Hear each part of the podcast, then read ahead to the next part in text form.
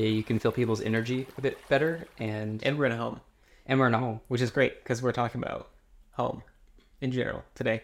I actually thought about this was nice for an in-person meeting to have it on such a cultural item as a sofa because mm. this is not a cultural item everywhere, but it definitely runs true in our culture and obviously where we are right now.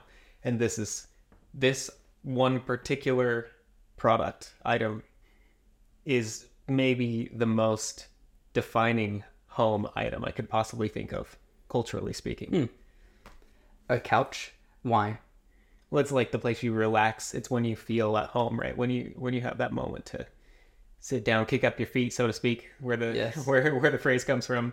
Yes, and when you're and it's typically in a living room, so you're awake. You're not like your bed. I think feel like is a very intimate place for a home too, That's true. but you're not really there to experience it in the same way as you don't consciously lounge around on it as much. probably. yes, yes. probably. I, I know some people Yeah, do. sometimes I do.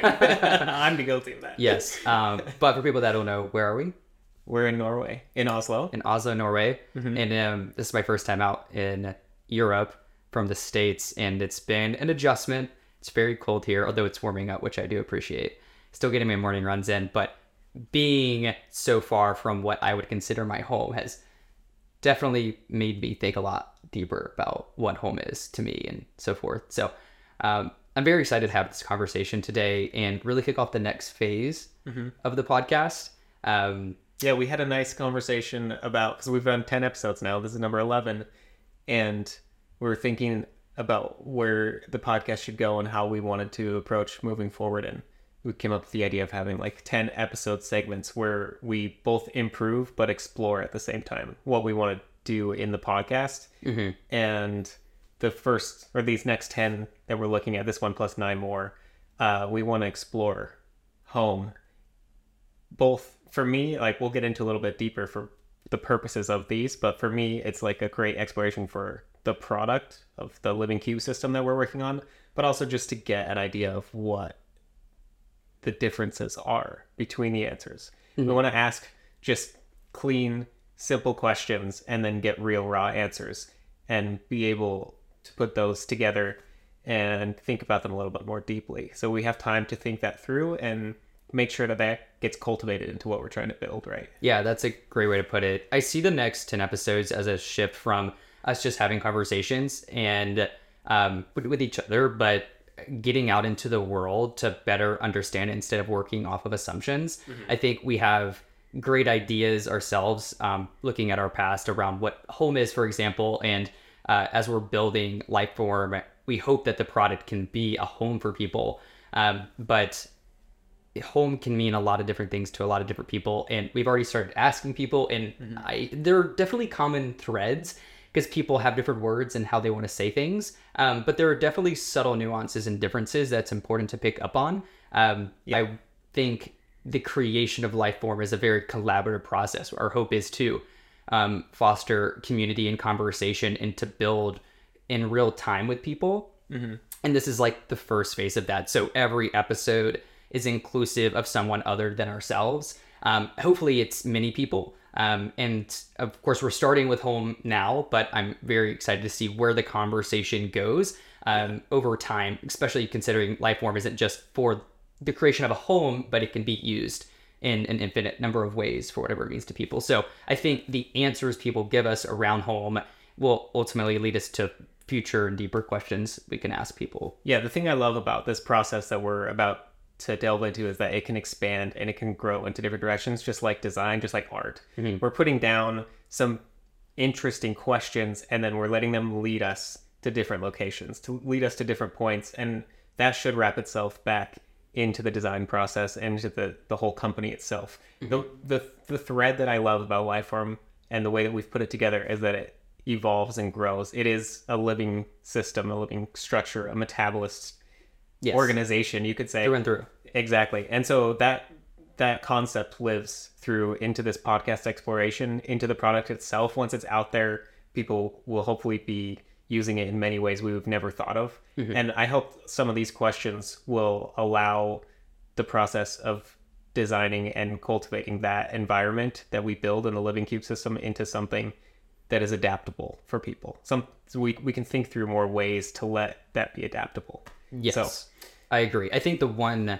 constant is change. Expe- I mean, for everything generally, but I think just leaning into that and being very obvious about that and the way we approach the building of life form at every single level is super important um, to make sure there's like um, we're not building in a silo and we're again not operating off of those assumptions um, i've seen a lot of i've heard like lots of stories of people starting companies because of the space i work in i've met a lot of founders and uh, I have I have a friend that like went into a room. He had a great idea, and he spent three months building it. and he just like went into a cave, and then he came out. He gave it to the world, and nobody wanted it. and like it was, I mean, I think he had uh, a great time doing that and building it for him. But you have to ensure that like you're taking in as many diverse um, viewpoints as possible, um, especially when you're trying to build something as adaptable as Lifeform, and so it can um, be useful to as many people in as many situations as possible. So For sure. I think that's important in the design process. And uh, like your friend's story, I've I've designed board games and maybe like 90% of my design process takes place in the silo at first, but that last 10% of the design process is usually an extra year or something of playtesting and getting feedback and thinking about how to adapt and mm-hmm. move it forward. So I, I think like initial concepts could be created in a silo, but then after that, like there the feedback is so valuable and the conversations that you can have about it. So awesome. I love that we're jumping in this way.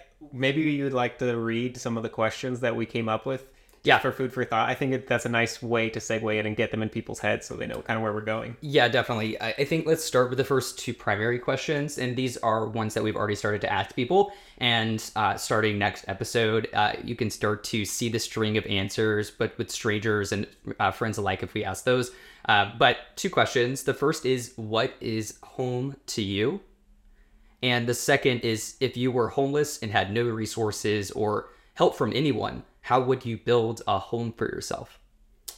and I and I have thoughts, uh, but I, I'm I think generally like when it comes to homelessness, especially when you like explore it across different cultures, like I feel like that's been the one that's been the most diverse of answers. Um, just generally thinking through it, but um, being I we and maybe a little bit teaser, but we were able to like meet somebody that has actually recently recently experienced homelessness and um it was really cool that we got to meet them and i think it was like a rare chance just walking down the street and seeing uh, meeting a stranger for that. But being able to hear from people that have experienced it firsthand to people that it's just like maybe a, uh, you know fortunately it is a distant concept for people it just depends on where people are and life the practicalities Yeah. of how everybody approaches that. yeah there's just uh, we, i'm already seeing a vast spectrum and we've only asked a handful of people so very excited to continue to lean into it what are your thoughts on these two questions I like them. I mean, I think the reason why we chose these two is the most important. One, because home is such a broad, abstract concept, but also everybody thinks about it differently, and a lot of it is internal. Um, but the question really is an open space for any kind of answer. Like we, uh, it was not posed as a physical space; it's posed as a, any kind of answer you want. Uh, and we're trying to be as just uninvolved in leading to an answer as we can. yes which is how do we rep- remove our biases Exactly, and and I think people are answering in such cool ways. Well, There's a the nuances of the answers so far have been very nice. I think that home question just gives the best base starting point for where to start pulling threads for how to make something useful for people, but also just to think conceptually for ourselves. It's very nice philosophical exercise. Mhm. And the homelessness one, like what what would you do? How would you build that home? I just think it's great that there's some kind of practicality to it. Because first we start abstract and philosophical and mm-hmm. then the next question is is a little bit more pointed into like okay now the practicalities of it hit. What do you do? Yeah like on material level. But it, it's interesting because i think you can take it to maybe maybe even more but like what is home to you? Maybe the answer to that is an actual physical space. Mm-hmm. And then how do you build a home for yourself? Okay well if my previous answer was around how to build a space, then I need to be answering in conjunction with that. And like, how do I build a physical space for myself? But it, the first answer could be something that's a bit more abstract in a feeling or something like that. And how do you build an emotion? How do you cultivate that in your life? Could be the answer to the second question. And it's just just to show how diverse it could be. Um, I don't know. I just think it's interesting how it all connects in people's minds. Um, but generally, I think how people are taking the second question is a bit more from that practical, physical material level. Uh, that's what I was hoping for. But which is what we're hoping for. Yes, yes, definitely. Um, and some additional questions beyond this that I'm hoping to answer or ask people is: Are homes a human right? Uh, when do you feel most at home? What is your home missing? How do you feel at home when traveling? And I think there are going to be a few more home based questions. Uh, but and then we might change some of the threads and who yes, knows what'll happen. I think I think it'll continue to adapt as people answer and we get more context from diverse perspectives. Um, but beyond this, I, I think within a handful of episodes, we're definitely going to be branching out of home and uh, discussing the concepts of work as well as just living generally. So some additional questions are, um, you know, in what type of environment do you produce creations that you are proud of? I think that's a very open-ended concept. I, I like framing it that way instead of saying just work predominantly or like an office specifically. Um, but what type of environment is conducive to um, flow and creation and authenticity is like how I take it, but people can take it differently. Um, and then in what environment do you feel most free? And I'm curious if there's overlaps between that and like how people answer to the home question and um, how people like view just different spaces in general. Um, I don't know if you have any thoughts there, but uh, I'm very excited to continue to like go, beyond um, and just delve into all the different use cases that Lifeform could potentially offer people.